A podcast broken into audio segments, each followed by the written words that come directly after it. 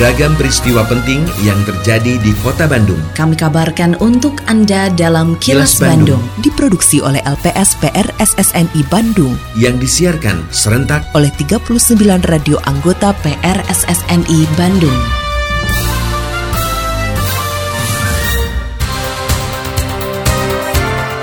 Sejumlah informasi aktual kami hadirkan untuk Anda dan inilah informasi utamanya. Kota Bandung target utama peredaran narkoba. Peringatan Hari Keluarga Nasional jadi momen tekan angka stunting. Museum Sri Baduga sudah kembali dibuka bagi masyarakat. Saya Santika Sari Sumantri, inilah kilas Bandung selengkapnya.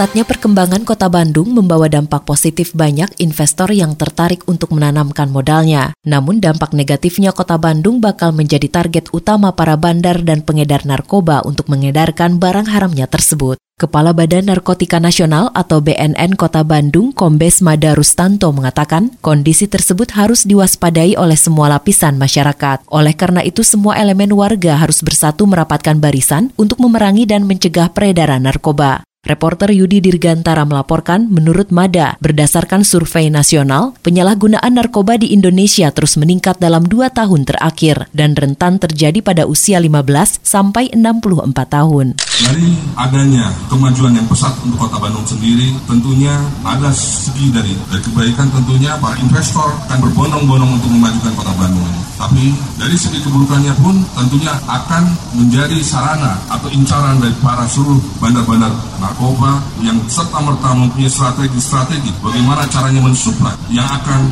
dilakukan oleh mereka.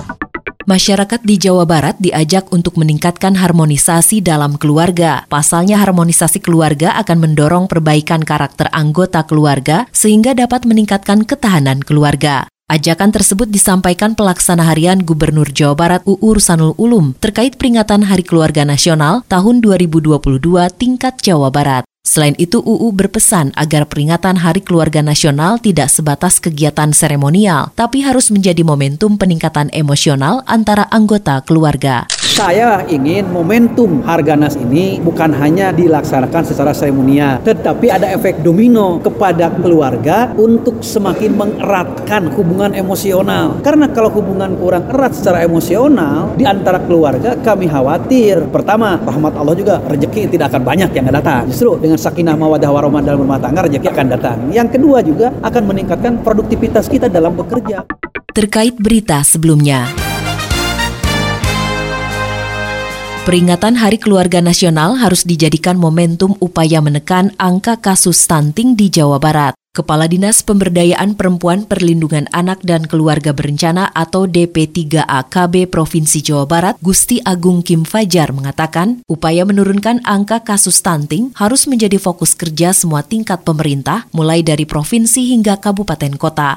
Seperti dilaporkan reporter Agustin Purnawan, menurut Kim, saat ini sudah terbentuk Tim Percepatan Penurunan Stunting atau TPPS hingga tingkat kabupaten kota, yang salah satu tugasnya adalah memperhatikan hak asuh anak. TPPS itu semua yang dari semua tingkatan, dari tingkat nasional, provinsi, kabupaten, kota, itu merupakan satu tim yang terdiri dari multisektor. Di beberapa provinsi sendiri dari berbagai dinas gitu ya, di mana DP3KB dalam hal ini memang menjadi salah satu wakil. Kegiatan-kegiatan yang kita lakukan uh, tentunya sesuai sesuai dengan kewenangan masing-masing. Kalau kami di DP3 AKP lebih pada parenting, pengasuhan hak asuh anak, kemudian pemenuhan hak anak. Pemenuhan hak anak itu yang antara lain mencukupkan gizinya, pendidikannya, tumbuh kembangnya, pengas agar mendapatkan pengasuhan yang baik dari orang tua. Hai wargi Bandung, kamu tahu nggak kalau Bandung Smart City sekarang punya aplikasi Bandung Super Apps namanya Sadayana atau Semua Digital Layanan Kota. Nah, ada menu apa aja sih di Bandung Sadayana? Kamu bisa mendapatkan berbagai layanan publik, forum smart city, marketplace, kalender event, CCTV publik, open data, informasi COVID-19, virtual event, info kegawat daruratan 112 bisa didapatkan di aplikasi ini. Wih, keren banget nggak sih? Setiap user akan tergabung menjadi bagian dari Bandung Smart City Forum dan dapat mengakses berbagai layanan publik dari pemerintahan Kota Bandung. Jadi, kuy, buruan download ya. Untuk informasi lebih lanjut, kamu bisa kunjungi website www.smartcity.bandung.go.id atau download aplikasi Bandung Smart City City di Google Play dan WhatsApp Bandung Smart City di 0811 259 1810. Bener-bener deh Bandung Super Apps, satu platform untuk beragam kebutuhan. Pesan ini disampaikan oleh Diskominfo Kota Bandung.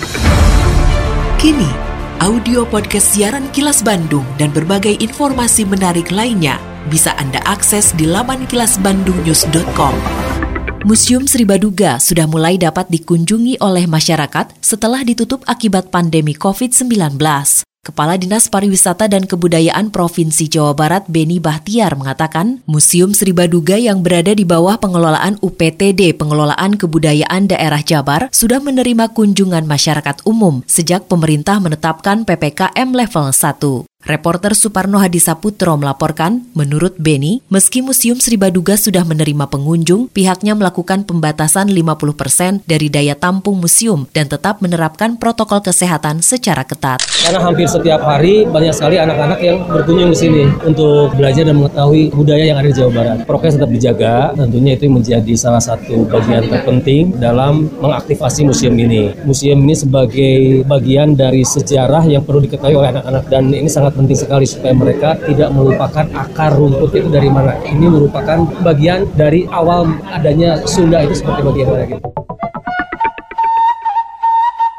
Assalamualaikum warahmatullahi wabarakatuh. Sampurasun. Saya Arif Saifuddin Kepala Dinas Kebudayaan dan Pariwisata Kota Bandung Menginformasikan kepada Mitra Pariwisata Kota Bandung Bahwa berdasarkan Peraturan Wali Kota Bandung Nomor 80 Tahun 2022 Tentang pemberlakuan pembatasan kegiatan masyarakat Level 1 Coronavirus Disease di Kota Bandung Kegiatan usaha gym diperbolehkan dengan ketentuan kapasitas paling banyak 100% dari kapasitas ruangan. Waktu operasional buka mulai pukul 6 pagi dan tutup pukul 21 malam. Menerapkan hidup bersih dan sehat serta screening periodik. Wajib menggunakan aplikasi Peduli Lindungi. Ayo mitra pariwisata, bersama-sama kita wajib melaksanakan protokol kesehatan, pencegahan dan pengendalian penyebaran COVID-19 secara ketat, konsisten dan disiplin. Iklan layanan masyarakat ini dipersembahkan oleh Dinas Kebudayaan dan Pariwisata Kota Bandung. Bandung Zoological Garden atau Bazoga terus memperkuat keberadaannya sebagai salah satu objek wisata ramah muslim. Objek wisata yang sebelumnya dikenal dengan nama Kebun Binatang Bandung ini menambah satu fasilitas peribadatan berupa masjid yang diberi nama Masjid Ar-Romli Bandung Zoo yang terletak di tengah hutan pinus. Ketua Yayasan Taman Marga Satwa Taman Sari, Bisma Bratakusuma mengatakan pembangunan Masjid Ar-Romli merupakan rencana lama tapi baru dapat terlaksana. Reporter Suparno Hadisaputro melaporkan konsep masjid yang dibangun dengan anggaran 500 juta rupiah tersebut akan disesuaikan dengan kondisi kebun binatang sebagai kawasan konservasi sehingga didesain menyatu dengan alam. Kita sebagai pariwisata gitu tentunya mementingkan fasilitas untuk pengunjung. Jadi salah satunya masjid ini. Jadi kita bangun ini untuk meningkatkan fasilitas eh, dan kenyamanan untuk terutama khususnya beribadah untuk para pengunjung. Konsepnya ini sesuai dengan lokasi kita lembaga konservasi tentunya mempunyai konsep yang tetap mementingkan alam. Seperti fondasinya itu kita buat e, panggung, desainnya juga tetap terbuka, jadi tetap selaras dengan tempat kita sebagai lembaga konservasi.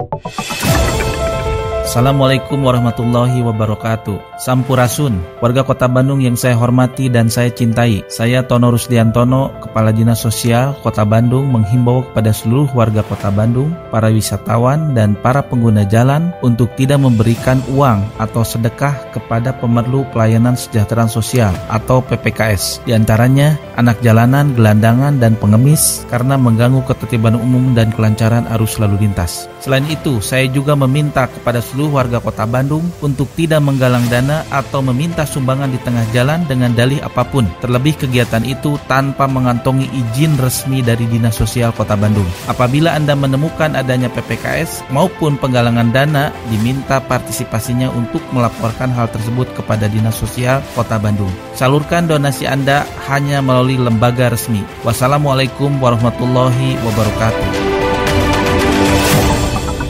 Tetap patuhi protokol kesehatan sebagai kebiasaan baru dalam berbagai aktivitas karena pandemi COVID-19 belum usai. Dapatkan dosis vaksin COVID-19 secara lengkap untuk meningkatkan antibodi dan efektivitas vaksin di dalam tubuh.